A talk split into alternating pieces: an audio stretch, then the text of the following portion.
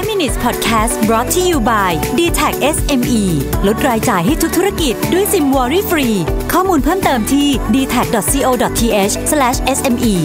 สวัสดีครับคุณอยู่กับประวิตร หาญอุตสาหะนะครับวันนี้ผมอยากจะมาชวนคุยเรื่องของ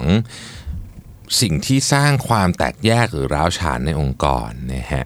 ซึ่งผมเอาบทความมาจาก Fast Company ชื่อว่าไฟว์ Common Ways That Leaders Unintentionally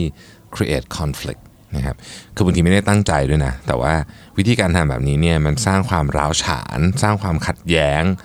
ขึ้นในองค์กรนะครับมีด้วยกันทั้งหมดห้าข้อนะฮะผมขออนุญาตไล่หัวข้อก่อนเดี๋ยวจะลงดีเทลนะครับหนึ่งคือ lack of organizational transparency ความโปร่งใสนะครับอันที่สอง lack of employee impact คือไอเดียหรือความคิดของทีมงานไม่ได้ถูกนำมาพิจารณาอันที่สามคือ lack of employee recognition นะครับไม่ได้พิจารณาถึงความดีความชอบของทีมงานนะครับสี่คือ lack of trust in employeeนะครับ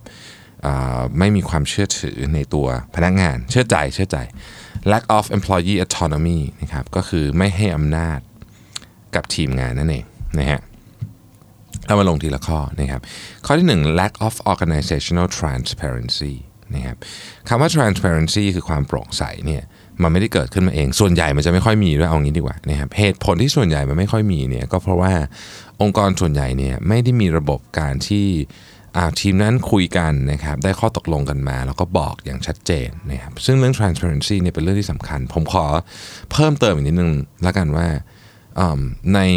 บริบทขององค์กรไทยเนี่ย transparency ยิ่งยากขึ้นไปใหญ่เพราะไม่ค่อยมีคนตั้งคำถามเวลาสมมุติว่าเราเป็นเราเป็นคนที่อยู่ front line เราเราเป็นพนักงานธรรมดาเนี่ยเราจะไม่ค่อยตั้งคำถามกับสิ่งที่ผู้บริหารบอกมาว่าทำไมถึงทำแบบนั้นแต่พอเราไม่ตั้งคำถามฮะเรามีคำถามแต่เราไม่ตั้งคำถามกลับไปเนี่ย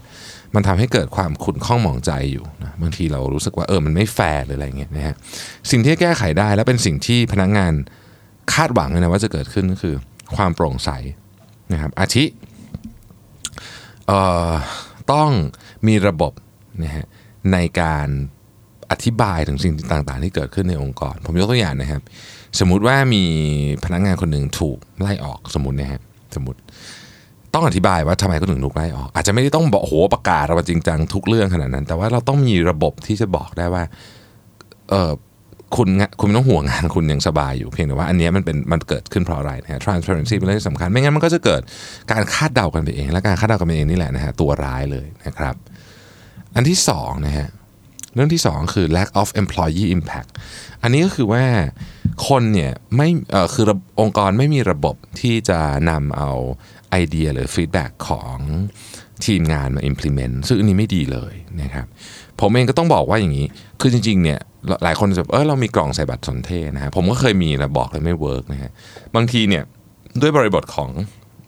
องค์กรไทยเนี่ย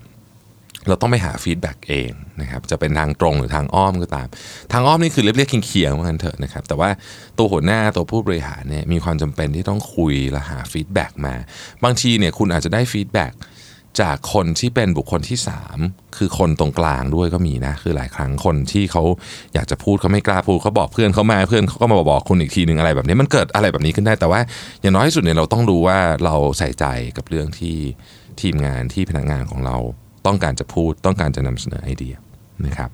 ข้อที่สามคือ lack of employee recognition คือเขาทำอะไรดีเขาไม่เขาไม่ได้อะไรเขาเขาไม่ได้รับการ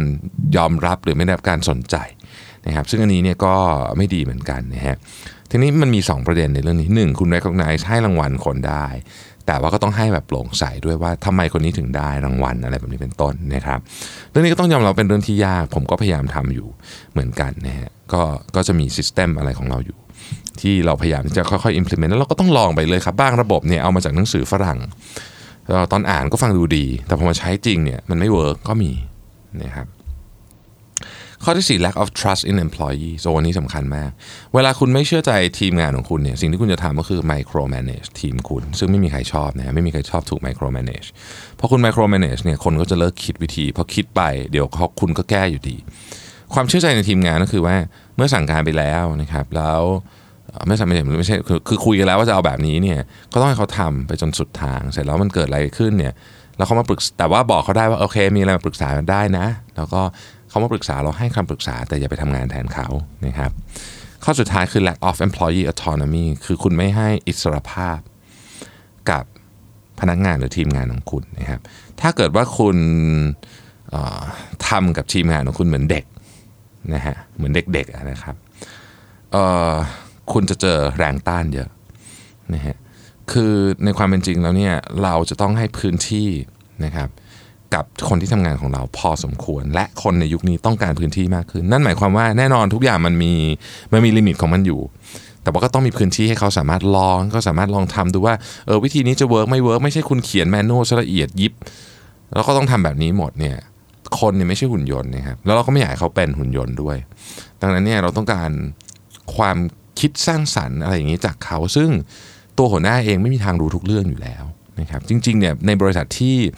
ดีมากๆเนี่ยลูกน้องต้องเก่งกว่าหัวหน้านะฮะมันถึงจะมันถึงจะพัฒนาต่อไปได้และเมื่อเขาเก่งเนี่ยเราก็ต้องให้อิสรภาพในการทำงานของเขานะครับอย่าทำเหมือนเขาเป็นเด็กนะฮะอย่าควบคุมเขาจนเขารู้สึกว่าฉันไม่มีค่านะครับห้าข้อนี้เป็นสิ่งที่ต้องระวังเพราะว่ามันจะสร้างความขัดแย้งหรือความร้าวฉานในองค์กรได้ผมทวนอีกทีนึงนะครับ lack of organizational transparency ความโปร่งใสนะฮะ lack of employee impact นะครับ idea feedback ต่างๆนะครับสาม lack of employee recognition เขาทำอะไรที่ดีก็ต้อง recognize เขาสี่ lack of trust in employee ไม่มีความเชื่อใจนะครับและห้า lack of employee autonomy ไม่มีอิสรภาพให้เขานะฮะห้าข้อนี้ทำบ่อยๆมีคอนฟลิกต์แน่นอนนะครับต้องระวังกันด้วยขอบคุณที่ติดตามไฟว์ minutes ครับแล้วเราพบกันใหม่วันพรุ่งนี้สวัสดีครับไฟว์ minutes podcast presented by ดี ที เอ ซี เอส เอ็ม อี